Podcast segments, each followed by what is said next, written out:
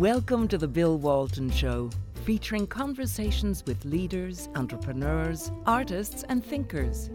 Fresh perspectives on money, culture, politics, and human flourishing. Interesting people, interesting things.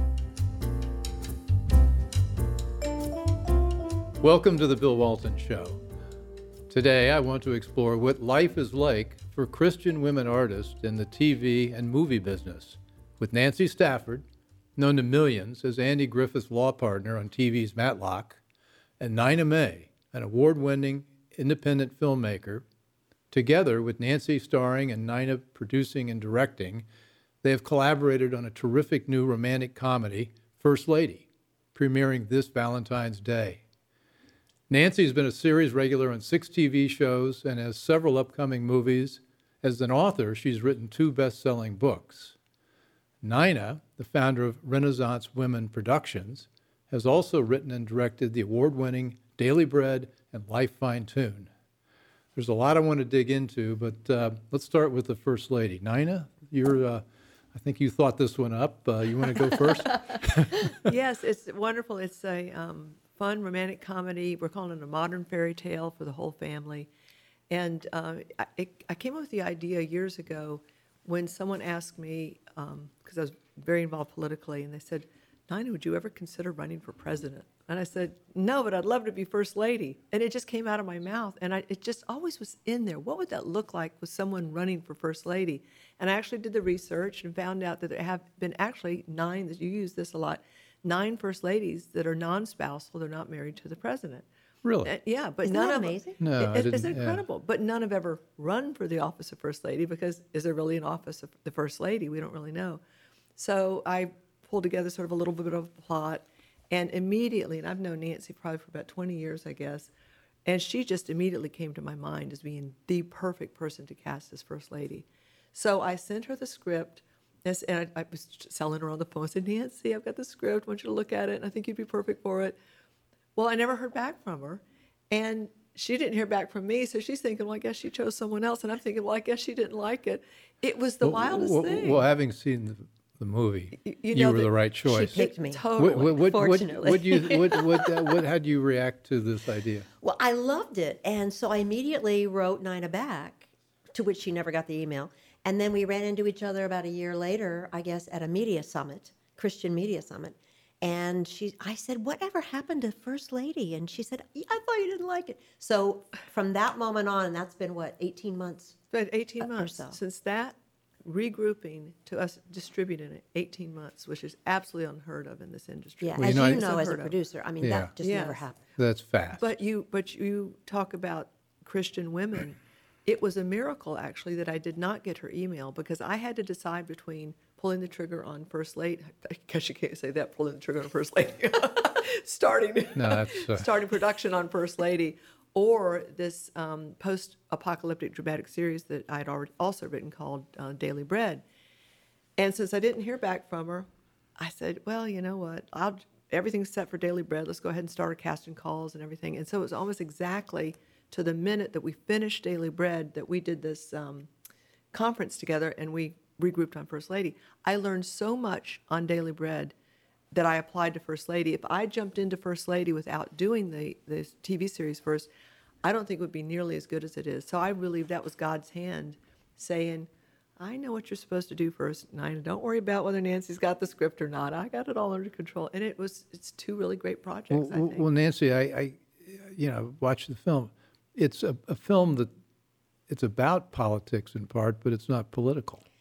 I know. I Isn't that couldn't. I can't figure out which party you were in. Actually, I Thank you. Thank you. That was Exactly. the point. that was the Yeah, point. That was the point. That's exactly we wanted right. to set it in the well nina wanted to set it in the world of presidential politics but be apolitical totally non-political Mm-hmm. and especially right now in this climate we're in where everything is heightened and heated and divisive um, here comes first lady you know about set in this world but is a chance for everybody to come across the aisle and laugh and just come together for once and just enjoy 90 minutes in a theater and um, have some hope and have some fun. Medic- uh, laughter is medicine for the soul, and we need it. Well, I have a.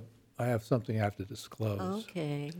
Nina first talked with me about playing the part of the president. You would have been great. Well, except she killed me off in the first the Yeah, first four did. minutes. And you wanted a bigger role. I wanted a, I wanted a bigger role. Wait a you would have been great, but Joel King, who plays he was good. He was very he was good. fabulous. He was great. Oh. So what was the, the idea? Is that just t- give us a quick plot summary so we know. Well, basically, it's a woman who is the first lady, but her husband dies in office, and his dying wish or request is that she helped the vice president in his bid for running for office because election is coming up. And um, she doesn't know what to do, and it's the girls that give her the idea, her aides that give her the idea, and it's like, well, it's never been done before, and well, none of this has been done before, and why are we doing? No. So anyway, so she agrees to do it, and then the fun begins, and it basically it pits her. Then, even though she helps him get to, into office, you have to have conflict in a movie. It can't be, well, okay, that was a fun movie. You got to have conflict. So I made the conflict between her and the president.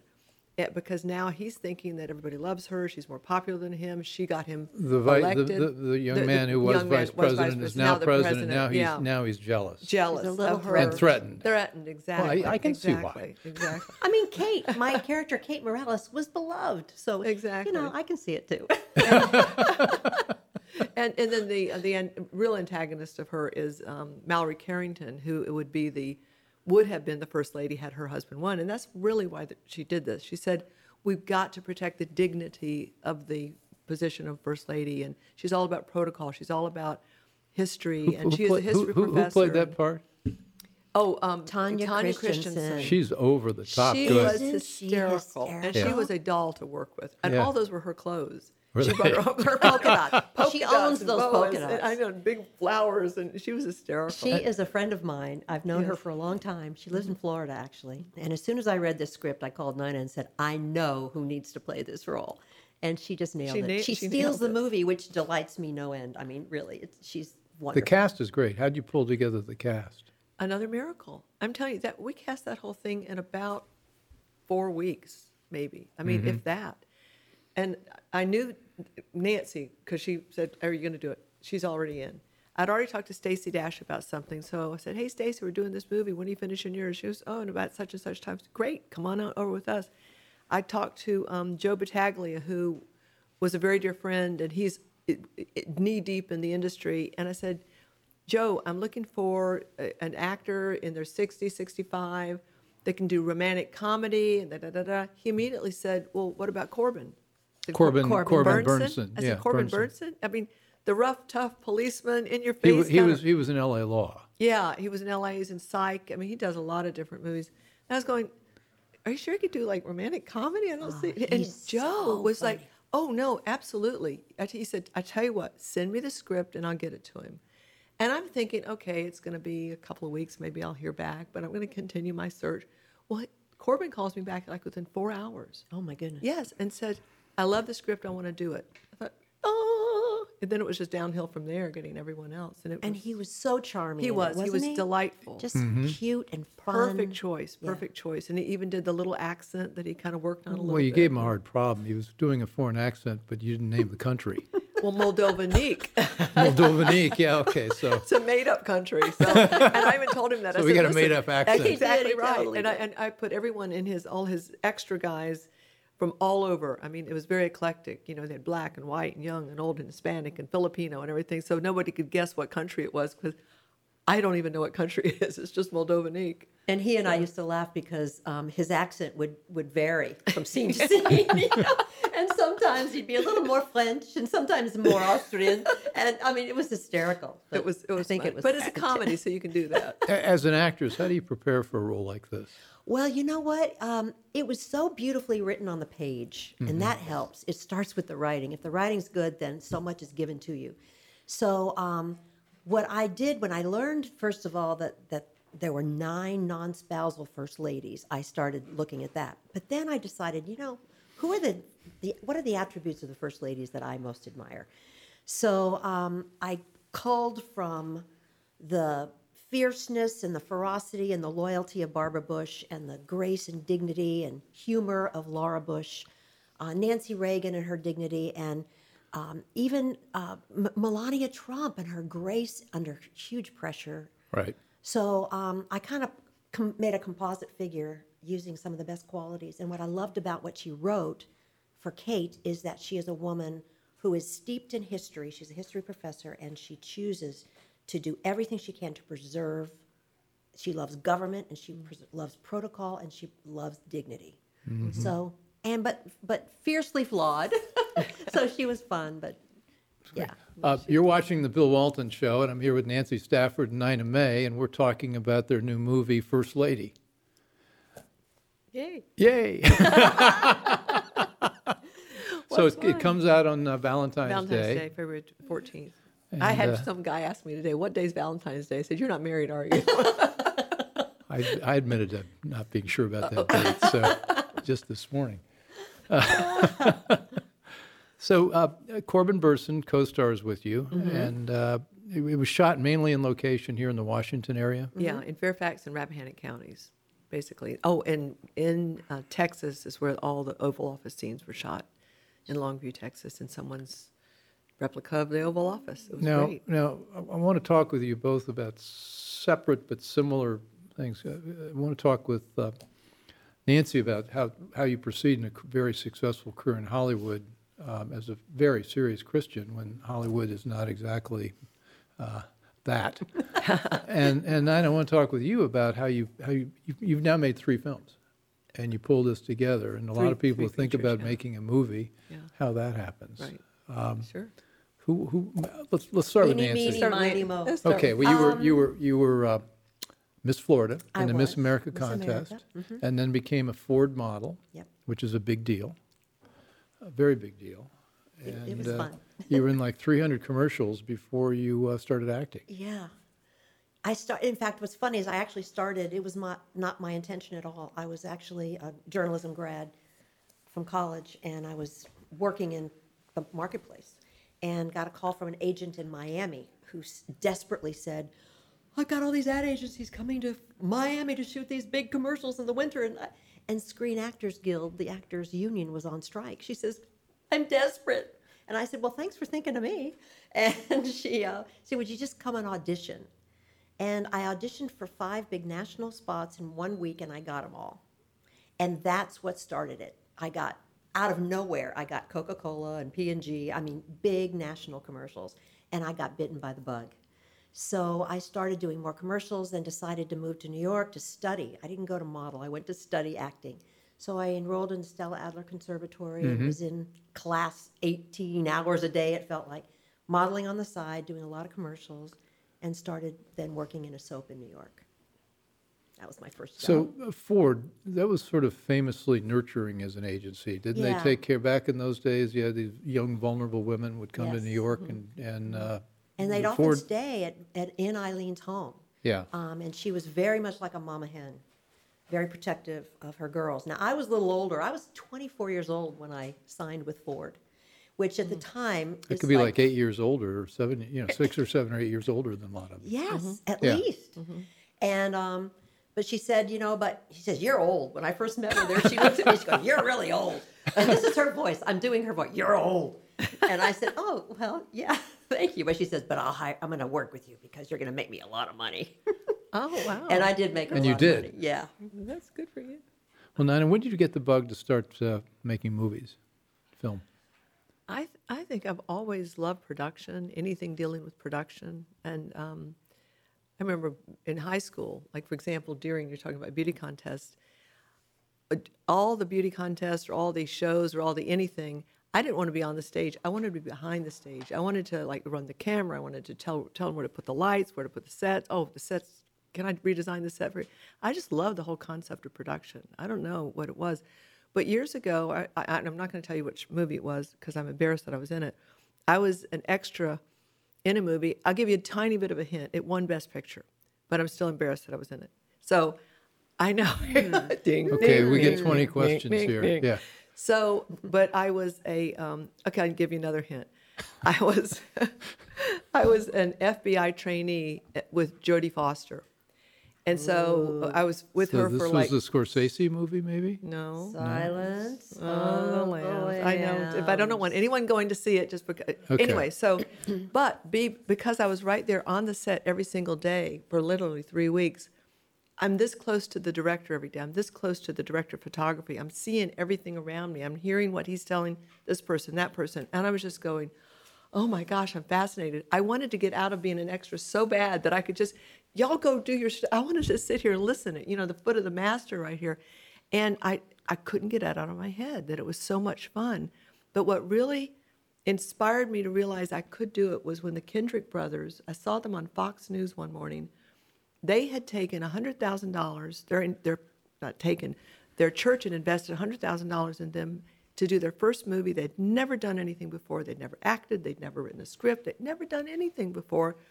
And Sony picked it up, and I think they ended up making like $20 million or something. And it, it reminded me of what my thought has always been about making movies. You do not need to spend a gazillion dollars to make a movie. You just have to have a really good script, good directing, good acting, and then of course distribution so everyone can see it. But I would look at those budgets in Hollywood and go, that shouldn't cost 10 million. That shouldn't cost five. It shouldn't cost one. I found out what a line producer was, and I said, "Can I see your budget?" And I'm looking at the budget, budget and go, "You don't need that. You don't need that. You certainly don't need 20 of those. You know, and you're paying that guy that much." And so I would see these 50 or five million dollar budgets, 10 million dollar budgets, scratch, scratch, scratch, scratch, scratch. Okay, now now I'll do that for two hundred fifty Of course, of course, you're. So, uh, let, let's be plain. You, I've known you for a while, Yes, you have. and I think the first time I met you, you were on a uh, on a tractor or a bulldozer, Uh, my bobcat. and you've got a you've got in your bio here that in your spare time you like to work on construction projects, Yes, serving I as do. general contractor. I love. It. It's a it. pretty good background to produce a movie. Yeah. But it's Comes the in same, handy. But it's the same thing if you think about it. You start with a blueprint. You start with a script. You know, you know what your contractors are going to be. You know who your cast and crew is going to be. You, and so you just build it from the bottom up, and then you get to um, furnish this or colorize and do the foley and the and sweetening the sound and everything on that. And they they're so similar. I mean, it's creating and building. Project management. Yeah, Mm-hmm. and I See just I love that. I mean, I really do. Yeah. So you went on uh, from modeling to Hollywood TV. Mm-hmm. When did you get your part in Matlock? Um, actually, I was brought from New York to do a show called St. Elsewhere, Okay. um, which was I did the first three the se- three seasons, second, third, and fourth year. They brought in my character with Mark Harmon, so I did that show. That's what brought me to L.A. And then when that show ended, then I got a TV series called Sidekicks for a year on ABC and Disney. And um, when that show was canceled, sadly, it was a lovely show, but terrible time slot. Um, Matlock came along, and um, his daughter, for first season, had just left the show, and they were looking for his new law partner. Perfect timing for when I was exiting my other show, and they brought me in to do this one. I did that show for five years. Did you like Andy Griffith? Loved Andy Griffith. Oh my gosh, who doesn't love Andy Griffith? No, he was. He was a wonderful actor. He made that movie, What a Face in the Crowd, Face in the crowd. in the fi- late 50s. You know, if your viewers and listeners have not seen Andy Griffith in A Face in the Crowd, they must. He is terrifying in Yeah. this role. Yeah.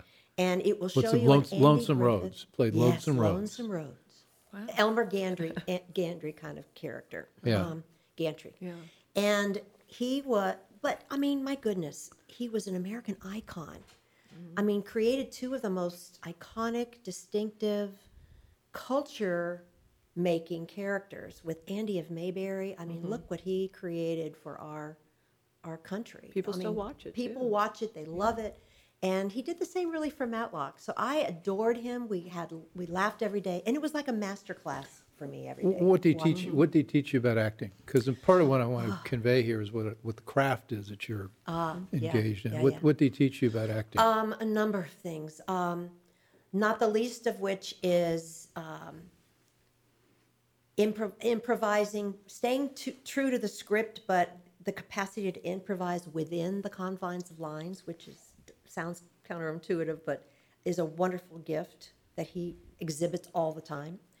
Um, he, for instance, he used to do, if your viewers remember the ubiquitous courtroom scenes every episode, um, where he gives his final summation speech. And it's a long, it's like a five pager, it's long.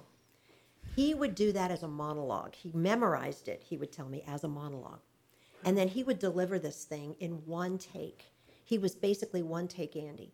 So we have the gallery full of, of people, we got the jury full. The courtroom is packed with people, extras and, and actors. And he would stand up and give his, do the summation scene, usually in one take. We never had to even do a safety. He got a standing ovation almost every time.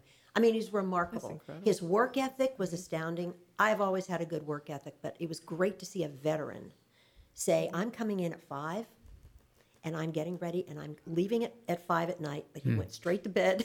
I mean, his work ethic was unbelievable and he cared deeply about the character of, of Matlock. So he was making constant changes with the writers because of the character. I learned so much from him. Plus, he was just fun. Oh my gosh. Some of my most fun moments, he, you know, he'd bring his guitar on set and play. And my husband's a fabulous musician, and he would, he'd sidle up to me sometimes and he'd go, Hey, Nancy, call Larry, see if he'll bring his mandolin over. And um, just, he was great. You're watching the Bill Walton Show. I'm here with Nina May and uh, Nancy Stafford, and we're talking about Nancy's career uh, at, uh, early on, working with Andy Griffith and Matlock, and also the role her husband Larry Myers played in the career early on. Uh, you have a friend of mine, good friend Colby May. Yeah. uh, how, has he been involved with you in, in the making He- of your movies? I always make him the executive producer, and everyone in the I don't think executive that- producers do any work, though, do they? No, but they cha-ching. A different kind of work. That's right. Oh yeah, he works, and he's also Okay. our lawyer too, so that helps a lot. That saves you That a lot. saves the cha-ching. Oh, my goodness. Yeah, well, that's great. So, uh, pulling together the financing for something like this, how do you how do you do a how do you get a program? how do you get Um, we, a show going? We do these through our foundation, our Renaissance Women Production, Renaissance Women Foundation. The Renaissance Women Productions is a project of it, and because it's all educational, what we're trying to do is find undiscovered talent, especially young kids that feel called into the industry, and give them an opportunity in front of or behind the camera in real life productions, so that they don't have to feel they got to go out to Hollywood and do the, the casting couch or that Me Too stuff because it happens. I've seen, and this is what inspired me to do this. I saw some of these young, gorgeous girls that had, they were like, you know, the, the Miss High School and the, the, the star of that show in college or whatever. And everyone's going, oh, you got to go to Hollywood. You're so, so good. They would come back absolutely broken. It's like their souls had been destroyed because they couldn't make it out there because they were expected to do things they would not do. And I said, You shouldn't have. I was yelling, Why'd you do that? You shouldn't have done that. Well, what are my options? I started thinking about that. What are their options? You know, no one's going to just take someone that's never been on stage and go, Hi, I'm going to cast you in this. I mean, that would be like, Well, that's one of the things saying? about your movies is you do have an ensemble. You've got a group of young people that work go from production to production, and this is Renaissance Women's Production. Mm-hmm. Renaissance Women Productions. yeah. And it's, like I said, it's a project of Renaissance Foundation, which is a nonprofit organization, basically. So, And you know, another thing I love about the model that Nina has, um, she is, well, for two things. Through her foundation, and because she is discovering un, undiscovered and undeveloped talent oftentimes, and putting them both behind the camera to learn things as well as in front, um, she's all about mentoring. And I've, I'm all about mentoring too, in, on the other coast in Hollywood, because I think it's so important for us to raise up this next generation of storytellers and mm-hmm. create creative content developers. Mm-hmm. And so it's very exciting, I think, to be able to be a part of working with someone who doesn't yet ha- hasn't honed their craft yet, but because we can teach them by even if they only watch, mm-hmm. they're getting a chance by osmosis. Yeah. I mean, that's how I learned set etiquette. That's how I learned to be a professional was watching intently. I mean, I've always been a sponge. Everybody I've ever worked with, like, how are they doing that? What do they do? How do you how do you respond? And so she's giving them a chance to do that. And also, what I love is that um, she's proving, as are many independent filmmakers, that there is life outside of Hollywood. Yeah. You don't have to be within the confines of the Hollywood system to be an effective filmmaker and a successful one. y- Exactly. you all you mentioned Me- Me Too. I mean, what's is this? I'm not that close to this. So, what is? How do? What, what's your take?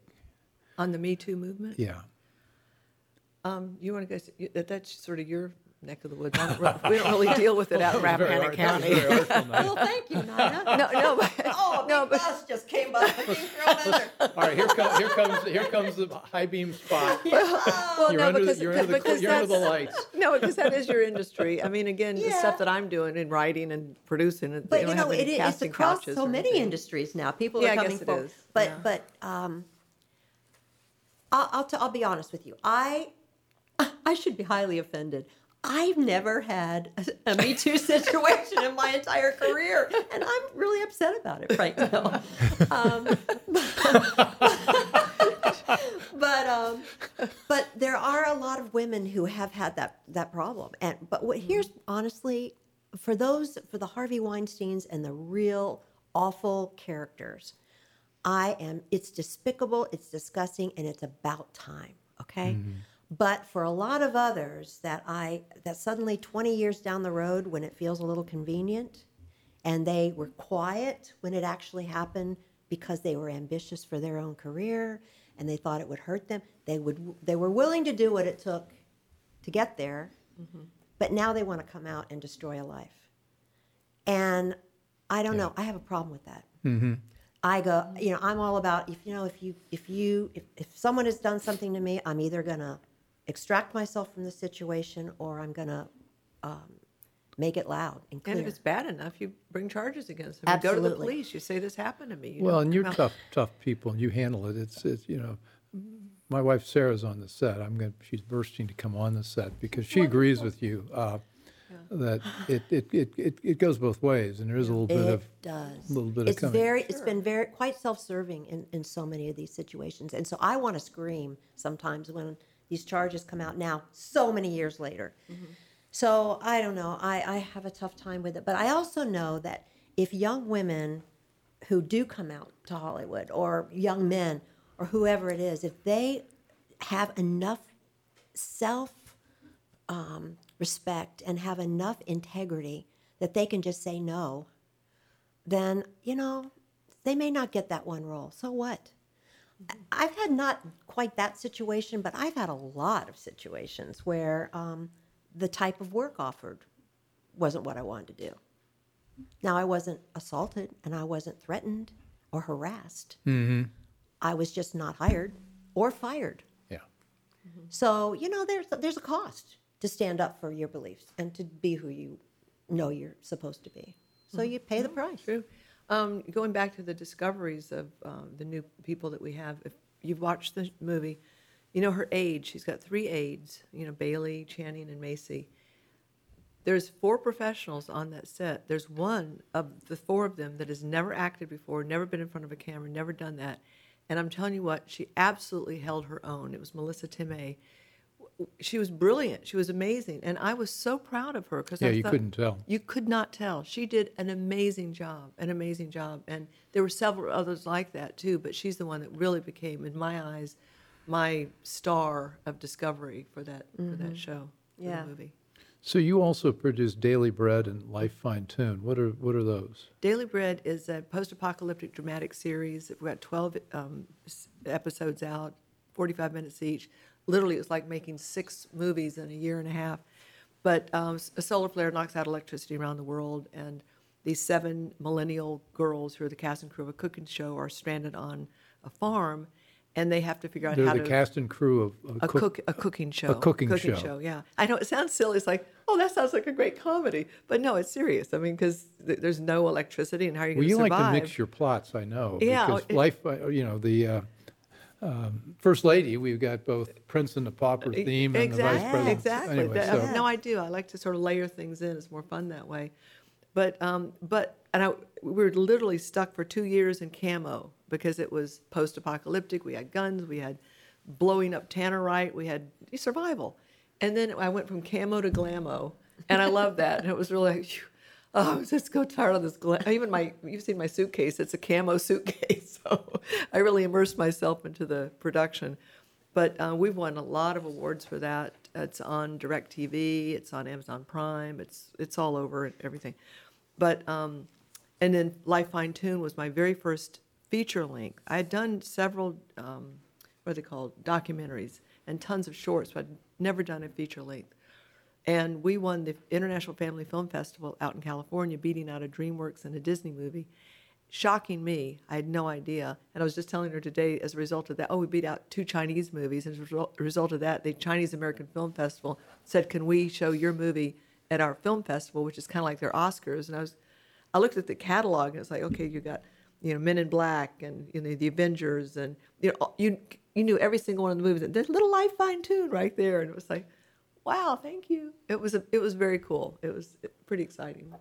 Well, the thing that's interesting about both of you is you're you're artists, but you also have an overarching mission to, I think, bring I know Christianity to, to the world, but also people's self-esteem, self-worth, all that. I mean, it's a E- you're, you're both very exactly. mission-driven in that regard. Yeah. I mean, you've about written. excellence, basically, for both of us. I mean, Nancy, you've said something like uh, she speaks in corporate settings where she motivates, inspires, and challenges others to live lives of significance and pursue their dreams with excellence. Mm-hmm. Pretty cool.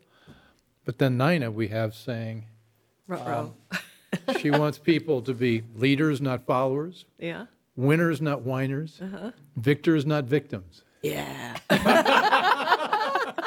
I think you're singing the same music, but in different keys. Yeah. That's Very good. That's very good. That was when I first started Renaissance Women years ago. That was kind of the motto that I would say because we were pitted up against the feminists who were wanting to speak for all women. I said, "Excuse me, time out. I can speak for myself. Do not need you speaking for me. Definitely don't need you voting for me or, or believing what you believe. I, I got my own mindset here." So that was the the uh, leaders not followers part, and of course the the winners not whiners. Well, I can't do this because I'm a woman and there's a glass ceiling, and oh, just do it, just shut up. And then the victors not victims you know, we're just doing it. We're not going to sit there saying, "Oh, I can't do it because I'm a victim, because I'm a woman, and the system is against me." You know, going, seriously, well, why are the rest of us doing it? You know, it just it would just drive me crazy that they were winning. You thought? And in my case, as far as being uh, someone that really wants to motivate, and I, especially women, I mean, I speak to mixed audiences too, but my heart really is for women. And it comes from a very personal place because I grew up, though I had an affirming family and a fabulous family, I had such a deep sense of unworthiness and inadequacy and insecurity that I don't, I can't really explain where it came from. But I So just. you're Miss, you're Miss Florida. I you're was Ford Miss- model. I know. But I was totally the nerd, the geek, the dork of my school growing up. And Yeah. it, it was, I mean, it, it was crazy. And I was highly sensitive. But it wasn't until, and it wasn't even getting Miss Florida and becoming successful in the business that helped me overcome those feelings. It was a relationship with God. It was mm. having the Father speak to me the truth of what He thought of me, not what I think of myself. So instead of being bound by my past or my warped self perceptions, He overrode the lies with truth. That is why I think that we care so deeply, and I do especially, about women, because all these things we've talked about, um, even the, the Me Too movement and the temptation to do whatever you need to do to get a man to love me, to get a job, to get somebody to like me.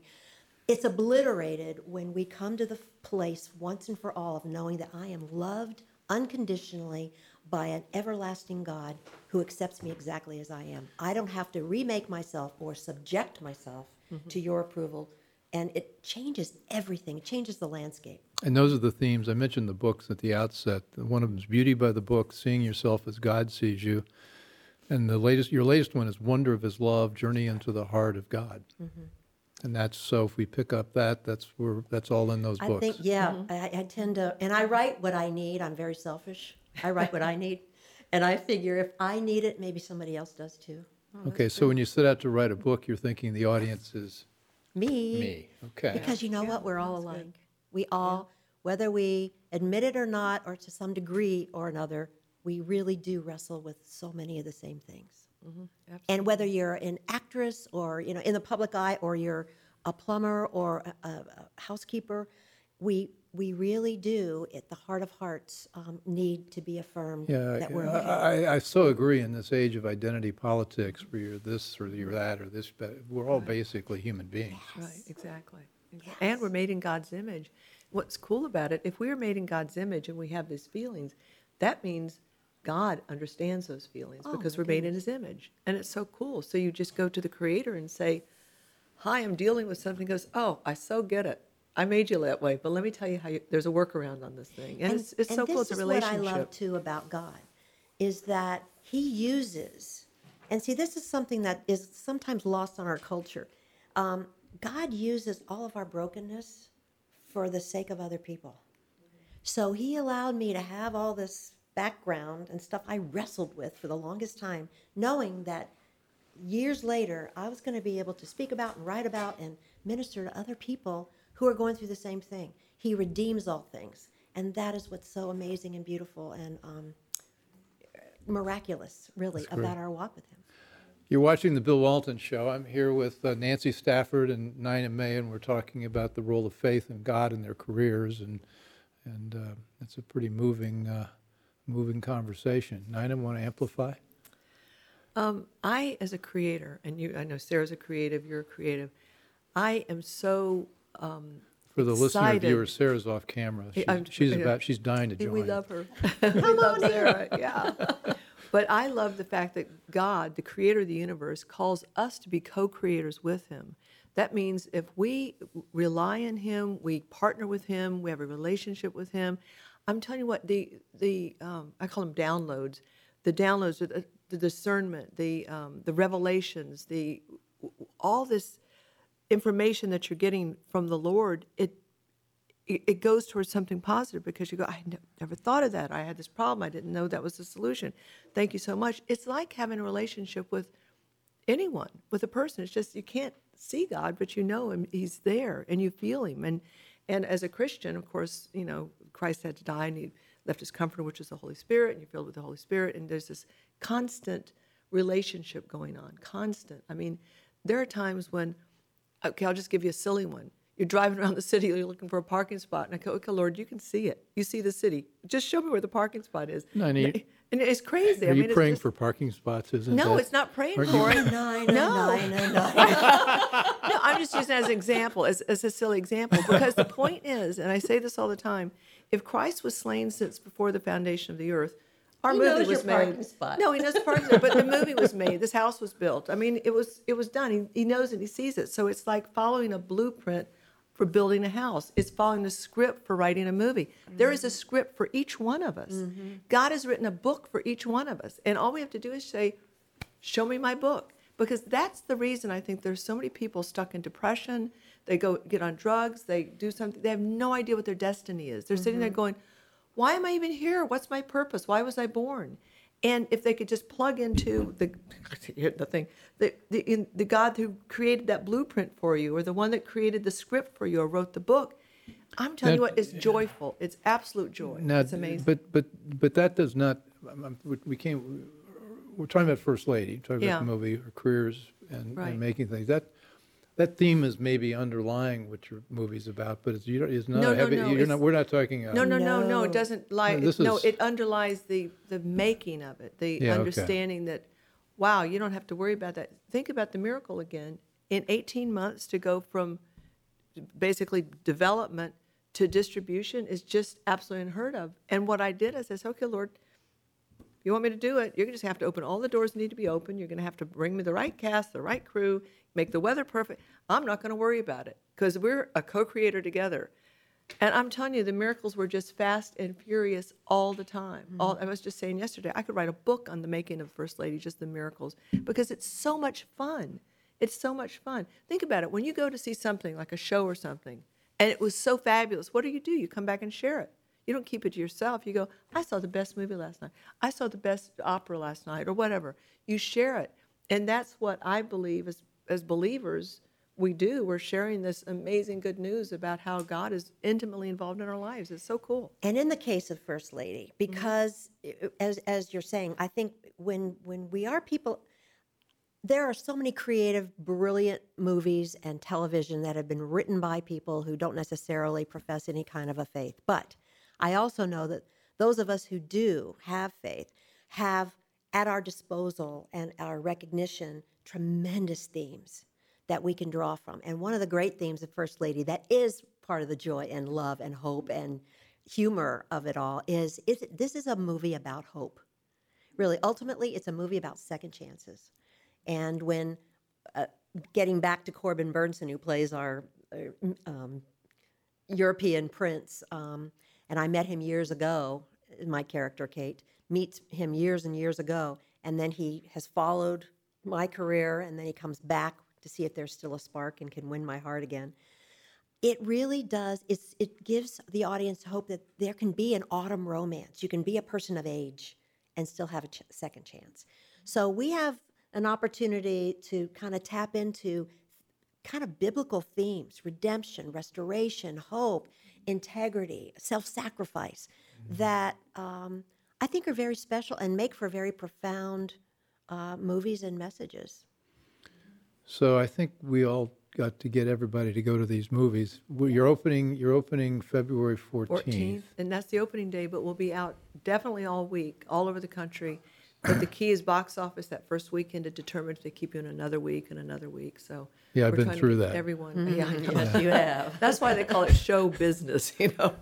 Yeah, oh, oh, there's that part. We're going to make this great thing, and now we've got to get it Get distributed. people, yeah, Yeah. get people. Yeah, I've been, I've been through seat. that. Yeah. Yeah. Yeah, we had a. I think there's a real place for that. We made a couple of movies. I did produce uh, Nine of May, or not. Um, Jerry Lewis's last movie, um, Max Rose, mm-hmm. which was a lovely story, and then we had Dan Stevens in the ticket, and it was about a man who really lo- lost his sight and then regained real wisdom about what the world was really about. Mm. But the, but the mm. interesting thing was the movie opens when he lost his sight. He was blind when it started. He regained his sight, and then he behaved like a complete heel with as a sighted person. It was only when he went back through and realized he'd made all these mistakes that he had the epiphany. It's not heavy-handed. It was it was directed by uh, by an Israeli.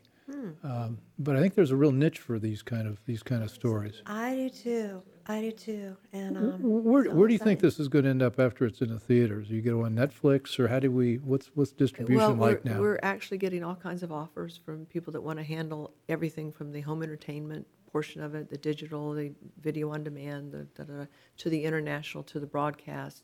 So um, we're trying to figure great. out a way to pull it all together under one roof as opposed to piecemeal in and out. And again, this is our first time actually in the theaters with a theatrical distribution to this level. I mean, Life Fine Tune, we were in a few theaters, but not to this extent. And having to get the MPA rating was amazing. We got the PG rating, which was jumping through a lot of hoops. It's been an education. And we have been really hands on on distribution because we want to learn everything. We want to learn everything from soup to nuts because there's so much to know in the in production industry. And if you don't know it, someone can come in and tell you something that's not true and you don't have a clue. And then you can, you know, be signing your life away or whatever. so Nancy, you're working on some other projects now. What what's that? Uh, I am. Um, I'm actually. Um, I don't have another acting gig lined up at the moment, but I am starting to shepherd some things through the production pipeline and have about three television series and two films that I'm As a in producer. Various, yeah, in various stages of production, and a couple of them have some real interest at the moment, um, which is very exciting.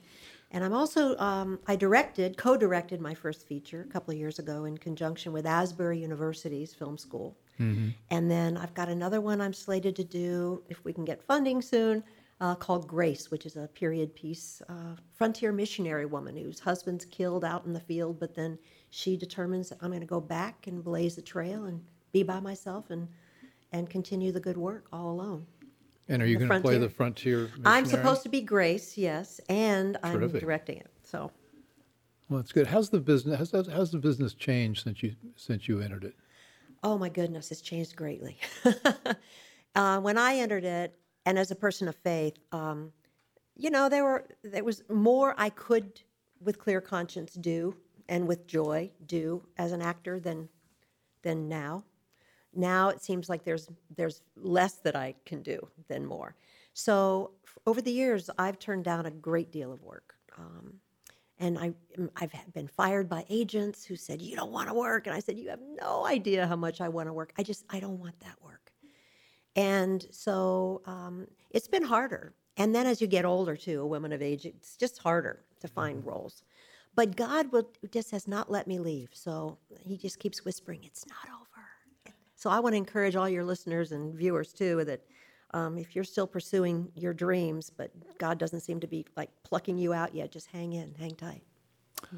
You're watching The Bill Walton Show, and I'm here with uh, Nancy Stafford and Nina May, and we're talking about uh, the changes in the film business, TV business, and how it's a lot harder to, to find work that you think has a good, solid moral compass as an actress. Yep. Which is again why I think these kind of independent productions are so important. I do too. Yeah. Yeah, that's why we're here. Yeah. Well, and the other thing too is that technology has made this possible. When we first did Life Fine Tune, that was about seven years ago, I think. We were on the red camera, and we had to use the red camera because it was 4K, and those cameras cost about two hundred fifty thousand dollars.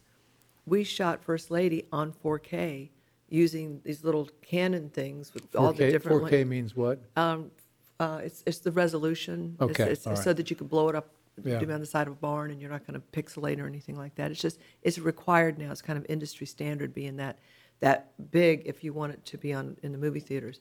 But if we had done that before, you know, and, and buying the, the cameras and renting them and stuff, it was going to cost a ton of money. The editing suites, before it ca- went down into um, Final Cut Pro, it was, it, the big Avid, it was like you're flying like a B 72 or something. Do they even exist anymore? I don't think so. A I don't know. B-70 I don't think a Whatever. B-72 Oh, no, ever what is, it, what is it called? a Learjet. I don't know. You're, Okay, you're flying some big airplane with a bunch of, of things, but now you do Final Cut Pro. Anyone can put it in their own computer. So anyway, the technology has changed and it's leveled the playing field. That it's not about the money anymore. It really is about being talented, having a good cast and crew that you're working with, you know, good directing, uh, just the good, uh, safe place atmosphere for the set, and that's very important to me. That everyone feels very comfortable. No divas allowed. No drama or anything like that. Just have fun. Just have fun. Well, but the, the barrier, the technical barriers Mm-hmm. are lower, but there's still really one big barrier, and that big barrier is how you tell a good story. well, that's why I say the script's got to be good. Very few be people good. know how to tell a good story. Right, exactly. Right. No, that, that's an art. It really is an art. It but is. it doesn't cost anything to tell a good story. You could sit here and tell me a good story. It wouldn't cost us a dime. See Well, I don't know about that. You know what I'm saying? Or say like I've got stacks and stacks of scripts that I've already written. It just took my time. It didn't cost me anything. Yeah. But if someone likes one of them and says, "Oh my gosh, that's a fabulous story," suddenly it has value. You know, suddenly you can put it into a production, and that story that's just sitting on paper suddenly becomes three dimensional and it's touching lives. To me, it's really magical. You know how the word, the word becomes alive. It's mm-hmm. very, very cool. I like And when I go around talking to students and kids, um, young people in particular, about um, emer- getting into the industry, you know, I tell them from the get go be content creators. Right now, you've got the chance to do that. Start writing. Right. You got an iPhone in your pocket, you've got a movie camera. Yeah. That's all they need nowadays. I mean, it's remarkable. Was it Steve Soderbergh's film? Uh, what was the name of that film he did that was Sex, shot lies, and entirely? videotape, or is that, no, it's He long, did long. entire- I'm dating myself. That was entire 30 film years ago. was shot on his on an iPhone, Yeah. which is just you know it's, it blows my mind. But everybody now can really be a Right. content creator. Exactly. But just keep honing your craft, honing your craft. So do you like, so how do you pick a, pick a project? Good question. Um, I pick them for different reasons. One is, uh, am I moved by it? Do I agree with it? Yeah. Do I agree with the theme or the premise? Um, do I have an opportunity to play a character I've never played before? Do I get a chance to stretch a part of me I never had a chance to before? Um, I love playing bad guys, but I kind of have a personal rule, and that is either I don't want to be a glorified bad guy. I want to have a bad guy that's either got some redemption or uh, consequence to my actions. So it's a moral compass. Yeah, for me. And not everybody. I mean, I, and I have Yeah. fellow believer actors that we all have our different sort of compass. So uh, this has been great, This is guys. I'm really happy. Thank you. Nina May, Wonderful. Nancy Stafford, producer, director, star of, uh, of uh, our movie First Lady. First lady. And we're Right. opening on Valentine's, Day, February 14th. And do you have a website that we can Yeah, learn about this? firstladymovie.com. Firstladymovie.com. And, Right. and Nancy, do you have a website? I do, nancystafford.com. Okay. Well, anyway, thank you. This has been really you. interesting. How and, uh, to be with you. Yeah, what this is a uh, what a creative crew this is. Thank you. Okay. We should do something together. Anyway, so thank you. Um, thank you for joining me on the Bill Walton Show, and looking forward to having you with us uh, next time. Thanks much. Thanks for listening. Want more? Be sure to subscribe at thebillwaltonshow.com or on iTunes.